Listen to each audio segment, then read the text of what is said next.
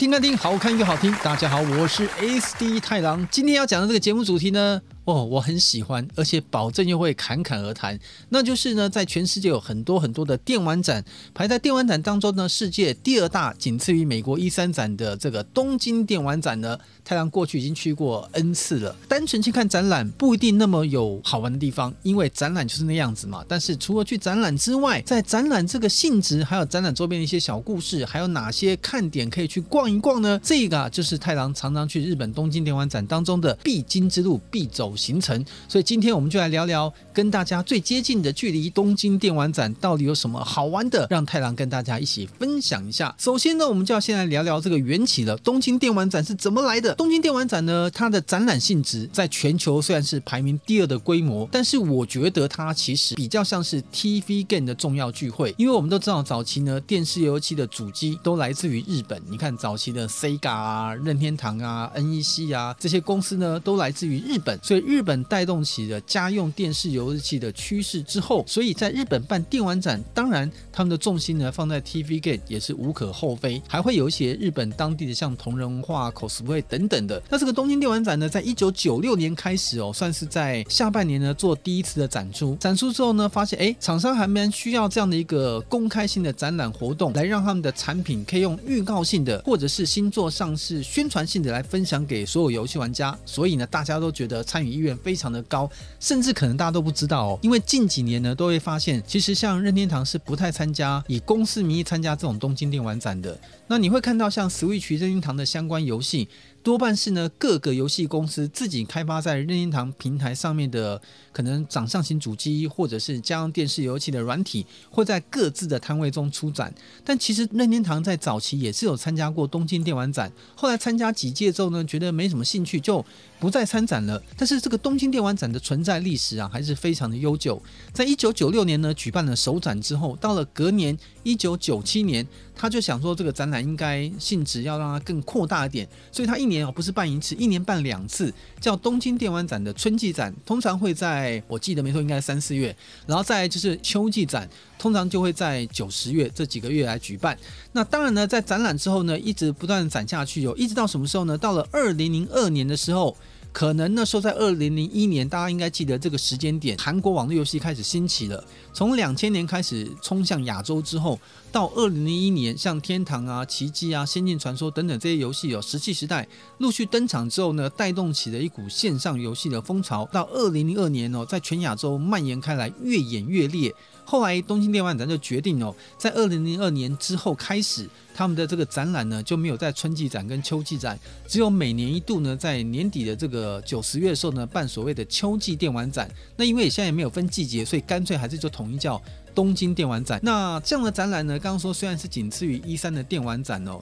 那我觉得呢，在以亚洲游戏玩家们的倾向来看，它还是相当值得去看的。因为同时期你会看到像这样展览，在世界各地，像上海有这个所谓的 China Joy 的电玩展，它是在每年七月举办。热得半死。太郎曾经参加过上海电玩展，在七月举办的时候呢，那个温度，室内温度体感的话，将近四十八度，你就跟烤蒸笼一样，所以非常的热。所以我一直认为说，东京电玩展相当的人性。你看，美国一三展呢，在四五月举办，第一个在美国。太远了，而且美国一三展呢，它大部分呢是专业人士进场，所以一般玩家如果没有机会进场参观的话，跟大家距离又很远。那你要说像德国的科隆展更远，在欧洲。那如果说要在亚洲呢，你看到像韩国的 G Star，它在十一二月举办的时候是在韩国的釜山，哦，近几年都在釜山。十一二月去釜山的时候呢，其实在海边。非常的冷哦，那再加上那个釜山的电玩展，大部分是以 online game 为主题，所以 console game 的东西看的又比较少一点。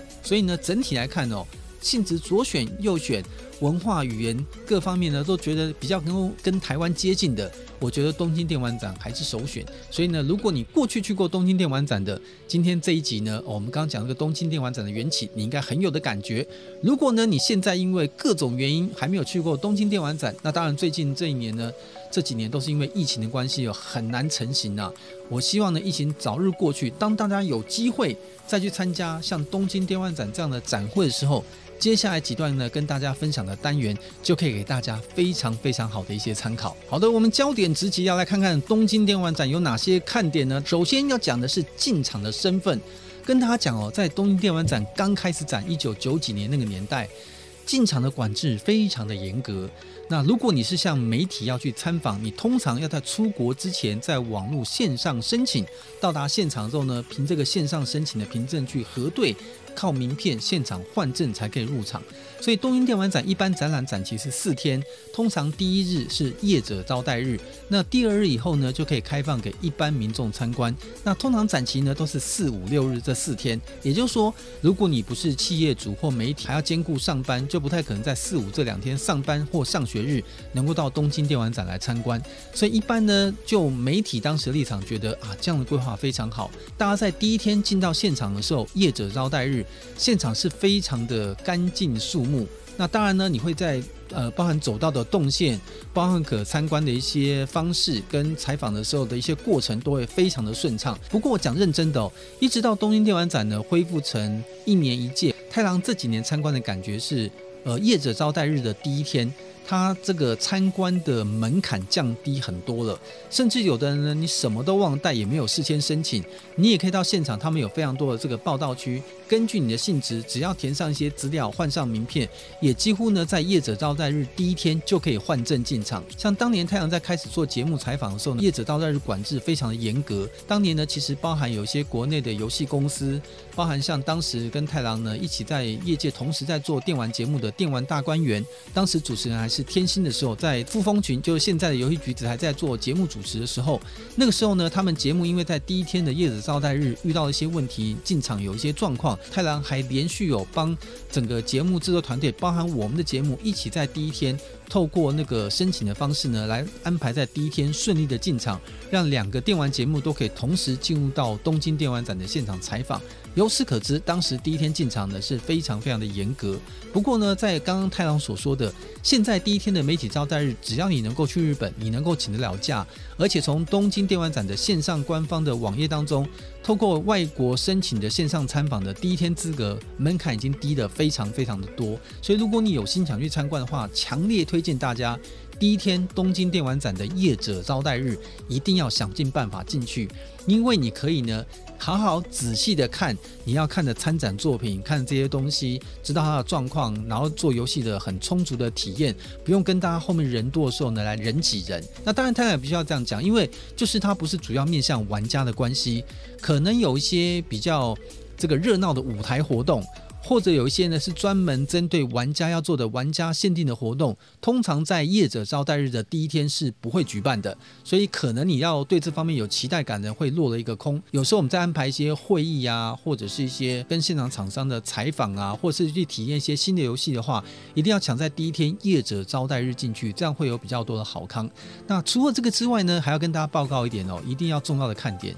业者招待日第一天，我觉得厂商非常佛心的，有一个呢周边商品的贩卖区，它是开放的。这天开放对于后面的玩家来说，实在是非常非常的不公平。因为像我这样的人，第一天进去，我不是去看展览，我先冲去业者招待日的那一天呢，看到那个周边商品区，就先冲过到那一个展览馆里面去。先秋风扫落叶一下，我再开始去采访的过程。因为呢，到后期大家能够进来的东西，那根本你都买不到。所以第一天业者招待日的时候呢，如果大家有时间，别忘了，你至少要腾出一段时间来。让你可以去冲呢，它的周边商品的销售区，在东京电玩展你会有一个很特别的地方，你在这边呢不太会买到没有经过大会像这种公证单位认证的单位进来乱设摊，比如说有侵权的啊，乱七八糟，这种几率会比较低，通常都是跟厂商有取得 license 或者是有些合法授权，他们才会做周边商品出来的，甚至是官方像史克威啊、卡普空啊这些都会自己出来设摊位，直接来卖他们周边商品，所以呢，你买到的东西绝对都是官方正版的商品。所以在这里面呢，其实不只是包含太郎喜欢的影音商品，什么 CD 啊、黑胶啊，或者是蓝光影片啊等等之外，甚至是呢，像是你要买像这种各式各样的公仔啊、娃娃啊、雨伞啊、衣服啊、T 恤啊、外套啊、背包啊这些乱七八糟的，通常在这样的展览性质里面呢，它都非常非常的丰富。那除了这个之外呢，还有个看点哦，就是在东京电玩展呢，如果说你精准的掌握这个展览内容，建议大家你真的要看东京电玩展一天其实不太够，你可以就抓四五两天，业者招待日，好好的静心看内容，先收东西。到第二天呢，属于玩家一般开放日开启了之后，你还可以参加一些所谓面向玩家的活动，甚至是呢，如果在周边商品区呢，有一些只在玩家的时段放出来的物品，在第二天你还有机会再扫到一次。所以通常官方呢会准备两批，第一批是在第一天给你卖，他不会把它第一批全部在第一天就卖光，玩家进场什么都没有。后面呢会再有第二批呢，在第二天呢再慢慢试出。所以四五两天，只要进到东京电玩展现场，我觉得大部分的出展内容。大部分的要看的地方，大部分要买的东西，应该都可以让你齐备。我呢是很少会在六日两天去挤沙丁鱼的，那是指近年。早期年的时候呢，我还喜欢礼拜六也跑去东京电玩展，是因为礼拜六的东京电玩展，第一个你可以享受那种热闹电玩展的气氛，尤其那种舞台活动啊，是一个比一个好看，一个比一个还有趣啊，甚至还有我们看到那种所谓战斗歌，会跟着这个台面上 ACG 的一些动漫的音乐啊，或歌曲啊，或电玩的一些标准动作啊，在台下大声的呼应啊，还一起来跳舞。我觉得那种刺激的感觉，让太阳觉得是一个很有趣的点。有时候太阳在采访的时候，还会把这个画面偷偷拍下来，到节目上来播放，让大家看看东京电玩展另类有有趣的一面。还有一点呢，就是 cosplay 了。讲到这个日本的 cosplay 呢，那当然档次是很高的哦。只要你有心，你愿意好好 cosplay，我希望大家都可以再用正面的心态来看哦。那常常有些人说啊，这个人长得这个样子，怎么还敢穿不知火舞的衣服？根本就不是不知火，是不知死活。我觉得这样讲话其实不太好，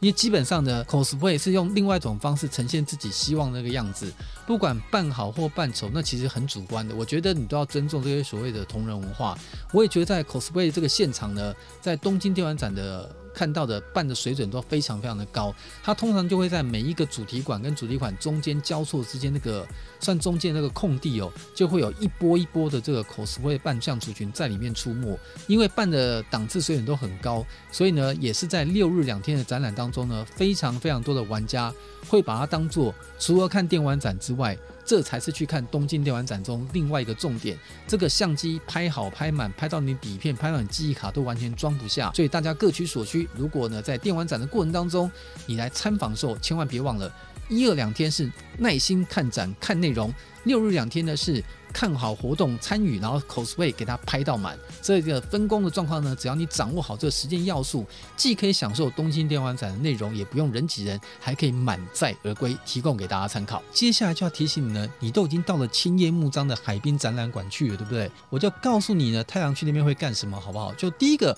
你如果呢不想舟车劳顿哦，因为你如果要到东京电玩展的海滨木章，它其实不在东京，它在千叶县。那通常如果你住在东京都内的话，你要愿意这样折返跑，那个通勤时间到现场再这样电车晃下去，大概单趟过去要一个半小时左右，所以比较远。那当然就看你时间上想不想这样晃了。那还有一个比较便捷的做法，就是你提早预约。就直接在东京电玩展的海滨木章展览馆现场去 booking 附近的饭店。附近的饭店呢，其实太郎真的过去已经有非常非常多的经验了，就给你推荐两家哦。上网也可以看得到资料，一个呢就是 APA Hotel。APA Hotel，那 APA Hotel 呢，在这个海滨木章展览馆旁边的那个楼非常非常的高，而且一般 APA Hotel 的房间都比较小，但是在海滨木章展览馆，因为附近的地比较大，APA Hotel 的房间的房型呢，选择性会比较多，也有那种房型选择起来会比较宽大的。但是如果你是多人去参访，你算一算呢，如果你是单人直接租单间，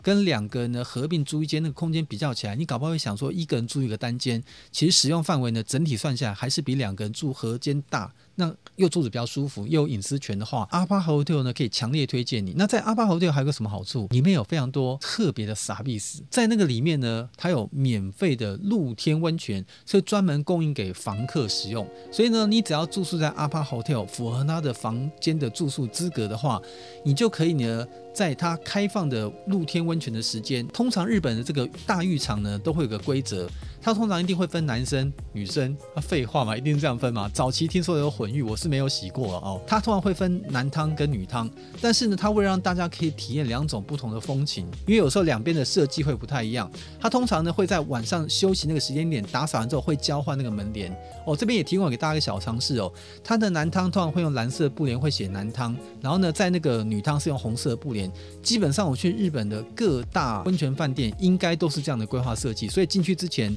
虽然是日本，它那个汉字你还是看得懂男跟女，别走错，不要想说反正楼下左边那间就是我今天去泡那间，你就不用看，直接走进去你就被打出来，因为可能他下午换的旗子那边变女汤了，好不好？走错就母汤了，好不好？会被打的，所以呢，你一定要注意。在阿帕 Hotel 住宿的时候呢，因为有免费的温泉可以泡，我就跟我们公司呢几个同仁哦去住阿帕 Hotel 的时候呢，白天去辛苦看电玩展，脚走到快断掉，手手抬东西抬那个电玩展的赠品，各方面袋子也装着快累死了。晚上呢在附近吃了一个居酒屋，很开心之后呢，回到阿帕 Hotel 就去泡温泉。平均东京电玩展的展览的时候的气温大概都在十五到十七度前后，尤其海边海风一吹的时候会有点凉，所以刚好是秋高气爽泡温泉的好天气。所以如果你选择住阿帕 Hotel 的话，既可以住到性价比高的价钱，我记得没错的话，如果你是住单人的房间，一个晚上可能含早餐可以控制在三千五到四千之间。住东京哦，在这个地方展览馆旁边哦。不过另外一间饭店呢，叫做新大谷饭店。这个大谷饭店呢，我觉得它就非常的棒。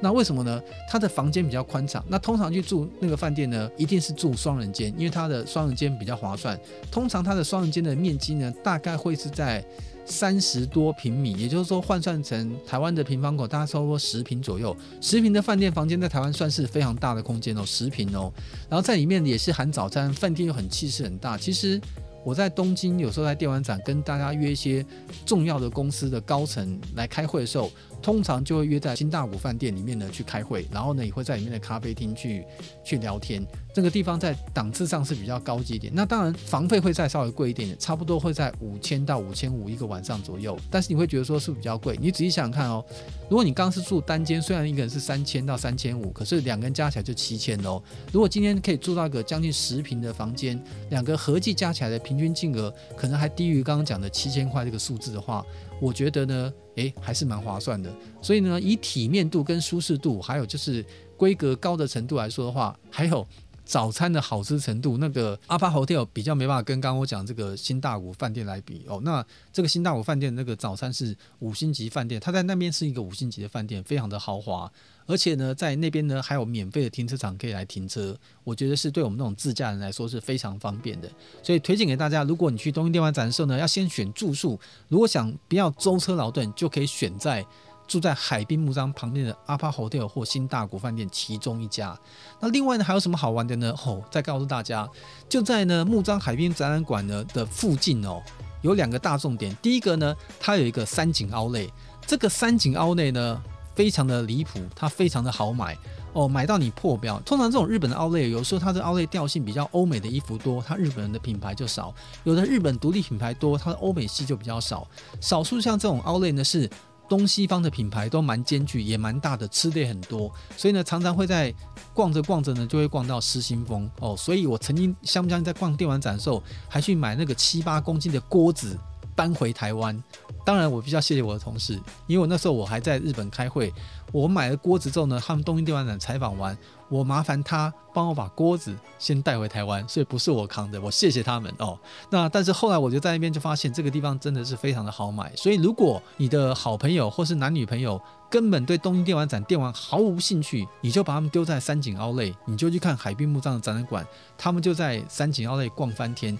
那那边有很多儿童的游乐设施，所以可以让。不管是家人、小孩，或是你，大家都互相互取所需，互相的开心。所以三井奥莱在那边非常的好逛。如果你觉得这还不够，在东电玩展海滨幕张的斜对方，应该差不多在两公里处有一个永旺逐梦城哦，这边就是一个 AEON 非常大的购物中心，小到高尔夫球练习场、保龄球馆、大型的书店、各式各样的电影院，然后呢，各式各样的名牌品牌设施里面通通都有哦。太郎曾经在里面呢买到开心，在那边都连会员卡都办下来了。那那个会员卡，永旺的会员卡是在日本全国当地的永旺的商店都可以通用跟累积点数的。所以你看到没有？可以呢，你明明电玩展示目的，可以在那边买到自己连当地的会员卡都办下来的。那我跟大家讲，它的那个幕的面积比木张展览馆来说不会小到哪里去，也保证你非常的好逛，食衣住行娱乐都有。所以我真的认为哦，以前在那个一九九六年东京电玩展刚开始的时候，不瞒大家说，当时那个海滨木张展馆的周边，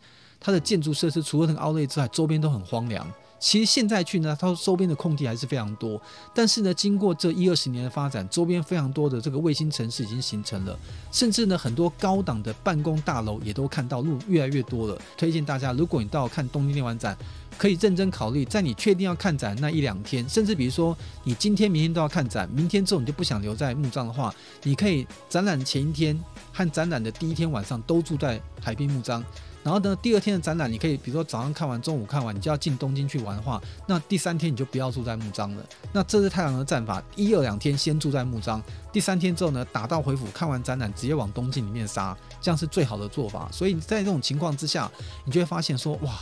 看个海滨木张展馆出来之后呢，附近的居酒屋好多，可以吃的很开心，而且呢，还有这个地方可以三井奥可以逛，还有这个永旺逐梦城可以逛，还有更厉害的是呢。太阳曾经在三四年前去逛东京电玩展之后，才发现，哎，旁边原来有直棒棒球场。我们都知道千叶县呢是罗德队棒球场的这个主战场哦，而且呢，通常在九月份的时候，已经要接近他们的整个日本职业联赛的最后的尾声，比如说要打出太平洋联盟或中央联盟的这个冠军的最后尾声的，所以。这个球棒的这个比赛哦，棒赛都非常非常的精彩。所以，如果大家觉得在打这个棒球比赛的时候呢，想要来体验一下日本职棒是什么样的感觉的话，其实你们到东京电玩展的现场的时候呢，也可以预先在台湾的线上，或者直接到日本的当地的便利商店，都可以去呢看看当时时间点。在千叶海滨木张附近的棒球场有没有举办直棒比赛？如果有的话，你就可以线上买这个门票，或在当地的便利商店直接购买，就可以在东京电玩展的某个晚上就去现场观看下日本气势如虹的加油跟这种直棒比赛的乐趣。我曾经呢在日本的东京看过东京巨蛋的一场巨人队的那个直棒比赛。哦，那时候现场的加油的声势跟情况，就算你不是当地的人，你都会被那种感动的热闹气氛会感动的乱七八糟。所以，如果你刚好又是个棒球迷，青叶罗德队的棒球场也在海滨木张附近，所以这么多的理由，真的值得推荐你。如果去看电玩展，就可以选择先住在那个地方，让你自己呢不用来。这个劳舟车劳顿，还可以多更多的时间在附近周围好好的给他体验一下。那如果东京电玩展也看过了，附近周围也玩过，那要怎么办呢？如果你不是全程住在木张，你还可以怎么玩呢？如果是我的话，我通常一定会安排进东京再待个一两天。那如果人不想进东京的话呢，在千叶县也有一个比较好的延伸性的，如果你要搭电车。或者说直接从那边自驾，沿着海岸线直接走，你也可以到横滨去玩。横滨也有很多好玩的地方。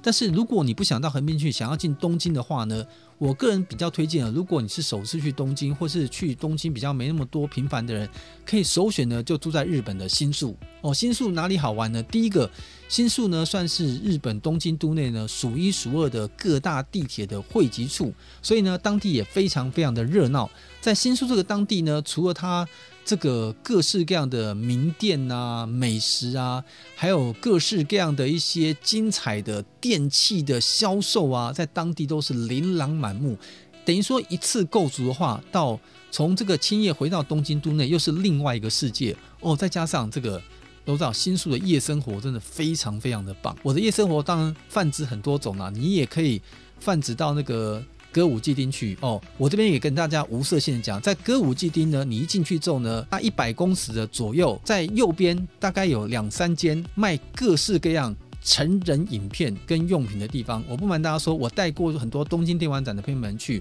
他们呢，从我从不知道。被他们带去的地方，为什么呢？因为在那家店的斜对面有一家非常好吃的回转寿司，然后跟 AV 商品店的同一排的右边有一家很好吃的拉面店，都是在同一排的转角处。吃完之后，他们就说他们有事，就往那边钻。那太郎呢，是个人觉得哦。进入虎穴，不仅要得虎子。但是我觉得增长知识见闻，这是真的非常必要的。所以我虽然是不情愿，但是我的双脚呢，自然就往那个方向移动，就看看他们在做什么。我们必须要尊重那个日本的文化。在当地这种成人影片的店里面呢，男生女生去逛，男生比例当时比较高，但是我发现女生的比例也不少，甚至还有是情侣一起去逛，而且可以很热烈的讨论着。我是相当尊重日本这样的文化，觉得嗯。真是民风开放的一个民族啊。所以呢，在新宿的歌舞基地里面呢，当然有很多很多的陷阱啊，比如说会有满地要发传单问你有没有要特殊服务的，那建议大家陷阱很多，千万不要乱碰，尤其像这种外国人去，容易被容易被找麻烦，所以建议大家第一个不要碰。但是呢，歌舞伎町里面还是有很多好玩的地方，从歌舞伎町穿过去呢，那个接下来那个大道当中有非常多好玩的，我太阳最喜欢去的夹娃娃店。太阳日本有几个好朋友的夹娃娃高手，虽然应该不认识，但是我一讲就认识了。最近呢，法尔康不是发了很多系列的伊苏国相关的中文游戏嘛？台湾的合作伙伴代理商呢，叫做云豹吧，云豹娱乐的这个社长叫陈云云，他以前是台湾 Sony 中文化中心的这个负责人。早期呢，我跟陈云云在认识的时候，当年我们都在尖端出版社有共事过一段时间。他还在日本就读的时候呢，太常常有时候去日本会找他出来聊天。有时候我们约在新宿哦，他提早到，就看到跟他妹妹在那个夹娃娃店里面，两个人是用。大的垃圾袋，我看起码一个人手上一二十只娃娃。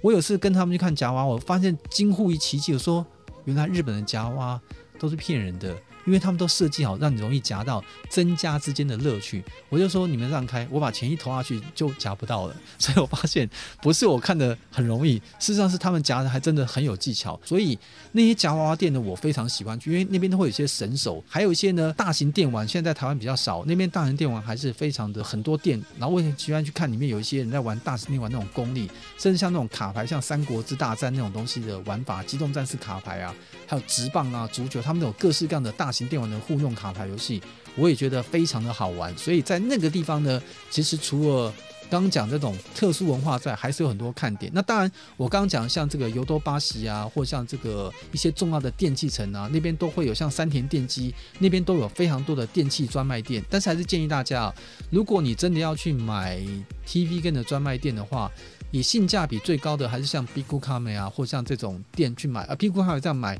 会比较划算点。我有比较过像三田电机的这种店，它的单价会稍微高一些些。除非你要找是那种二二手的那种商品，已经卖很久，那边可能有库存，你可能会捡到宝之外，新品可能还是像尤多巴西啊、比库卡麦啊这种店面会卖的比较便宜一点。那当然，如果说你又兼具外国人的身份，在这种店面买东西的时候，有一个重点哦，你们先上网，他们都有一些中文网页会告诉你可以拿 coupon，它折价有时候可以折到折到真的很夸张。比如说你用呃信用卡刷，用 Visa 的话就可以先折五趴，你如果再拿什么的。一些酷碰券可以再折五趴，所以呢，这样折来折去，然后护照又可以再免掉消费税，现在好像是十趴，折一折下来的话就可以免掉很多税了。所以千万不要呆呆，就正常去拿东西去结账，他就真的帮你收钱收走了，而且你也不用担心语言沟通不了的问题。现在所有的电器店为了要做华人的生意，他都备有所有讲中文的服务人员，所以呢，你这边沟通也非常的没有问题。太阳甚至有一年在日本买到了故障的吹风机，托给日本的。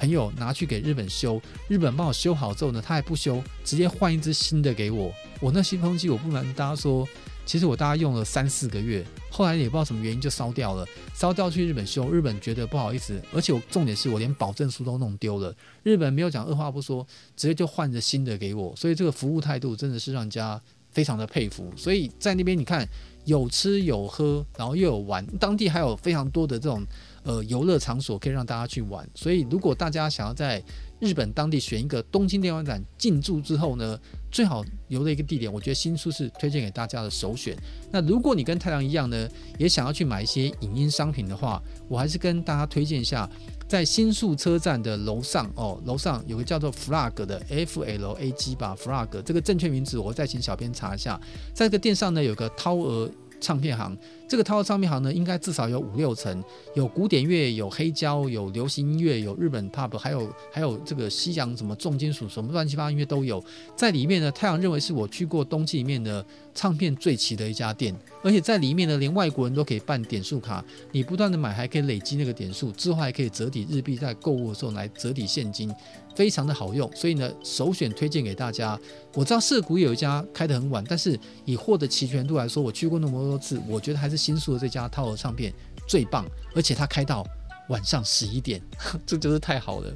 如果去到日本当地呢，找个理由把人家九点搞定了之后呢，还可以溜出来逛两个小时的唱片行。所以新宿呢是再再推荐给大家的首选。那如果你在新宿呢住的玩还不够，还可以给大家推荐。你如果东京电玩展五四五已经看得差不多的话，离新宿只有一站之隔的原宿，第一个车站一出来，往左边下去那个竹下通，这个话不是我讲的，别骂我。以前的人。带队导游都说这个是死小鬼的天堂，他们的死小鬼定义就是所谓高中生，就年太年轻的人。我说为什么一定要加个死小鬼？但是去看才知道，就是国中生、高中生那条路真的很多，所以流行饰品卖的东西也非常多，重要是价位很便宜，因为要卖这个年龄层的价位嘛，所以价格也真的不贵。然后里面像可丽卷啊，吃的乱七八糟的平价美食也非常的多。那如果呢一条之隔，这边竹下通呢，如果你往右边走，你一开始出车站不是往左走过马路走竹下通，往右转到明治神宫那边往下走的话，表参道那就厉害啦。表参道呢，就是贵到你爆炸，一些高级名品的名店都在表参道上面，所以你可以看看，你想要逛高级点往右走，想要逛低级点啊，不是想要逛平价点的往左走，而且往左走那个店里面还有非常多呢 cosplay 的道具，但是跟大家修正一下，那个 cosplay 呢，我觉得很像是那个成人影片当中皮鞭啊。叫我女王那种有尖脆的那种东西，我看到好多那种布置，就在竹下通非常的多，所以呢，这一点可以大家自己去体验一下。那最后提供给大家看点是呢，可能现在大家哦比较不容易遇到了。早期我们去东京电玩展的时候呢，只要在差不多礼拜天的时候，大概早上到中下午的时候，在这个原宿车站右转那个明治神宫之前，那个神宫桥上呢，会有非常非常多喜欢扮萝莉塔的男生或女生在那边呢。扮演非常多的特殊扮相，所以到时候礼拜六、礼拜天在那个地方出现的时候呢，通常是很多人会喜欢去拍照。但是我不知道是因为疫情的关系，还是这几年来因为感觉上对那个明治神宫不太尊重，现在好像有贴出告示，不禁止这些人在那边做扮相了。但是他们会游走到哪里去的？如果听众朋友们或观众朋友们知道的话，欢迎在我们节目里面分享，因为我很想知道这些萝莉塔扮相的人，总要有个聚会的处所嘛，会到哪里去？不过还有一点，他们说，其实像在礼拜天的下午，那个日本的秋叶原，它那个中间是步行者天堂封路嘛，很多在步行者天堂的那些中间的中路段呢，有些区域就会有喜欢办 HG 动漫的一些相关人物，还会在那个地方做扮相，所以在秋叶原的这个点呢，也是可以让大家在东京都的时候呢，可以去逛逛的电器街。但是我提醒大家。你们常常看那个导览书啊，都会告诉你秋叶原电器街，大家一定会想去东京看一看。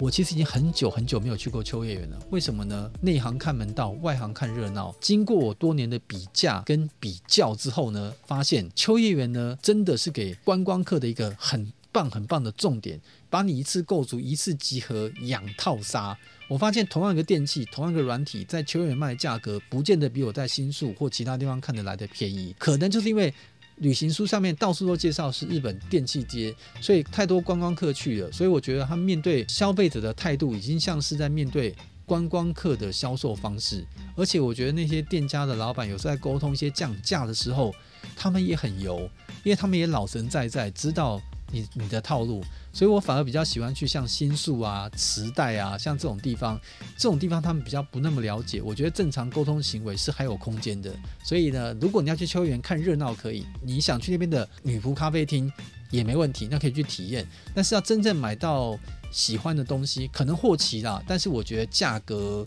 你就要自己斟酌了。反正现在网络很发达，当年一九九七年哪还有网络可以查？现在网络上呢，像 Biccome 啊、有多巴西啊，你打商品进去，它都会看到在哪个店还有多少库存，它的价位大概在什么程度，被坑的几率低。所以你可以拿这个当做价码参考，去比照看看你在其他地方看到的价格够不够便宜。如果可以便宜，你就可以先下手。那最后再给你提醒到，就是刚刚讲在元素哦，我觉得如果你在日本当地呢，可能没有去看过什么叫做神宫或神社的话。像明治神宫呢，也是非常有名的，在东京都内。你如果正好到原宿去逛逛的话呢，就可以进到明治神宫。经过这个古树参天高耸的这个森林步道之后，就可以到达当时呢祭祀明治天皇。这个日本呢当年在明治维新的时候呢，重要的这个历史人物，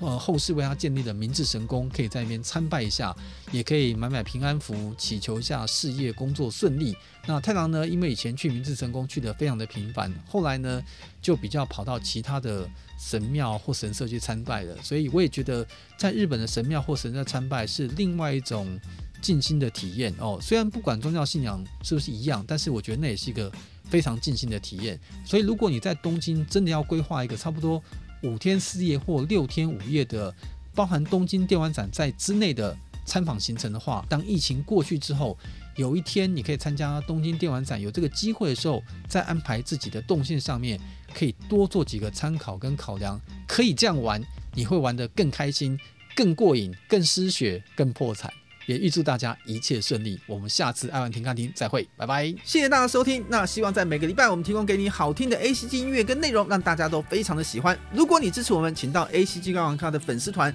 按赞分享，让我们设成抢先看。另外呢，也欢迎到 YouTube 频道订阅我们，开启小铃铛，收取最新的讯息。当然，还有我们的音频的频道 Podcast，在很多的频道上面都有我们的节目可以听得到声音。当然了，如果想留言的话，欢迎到 Apple 的平台上留下你的留言，我们会尽心来为你服务。希望望大家多多支持喽！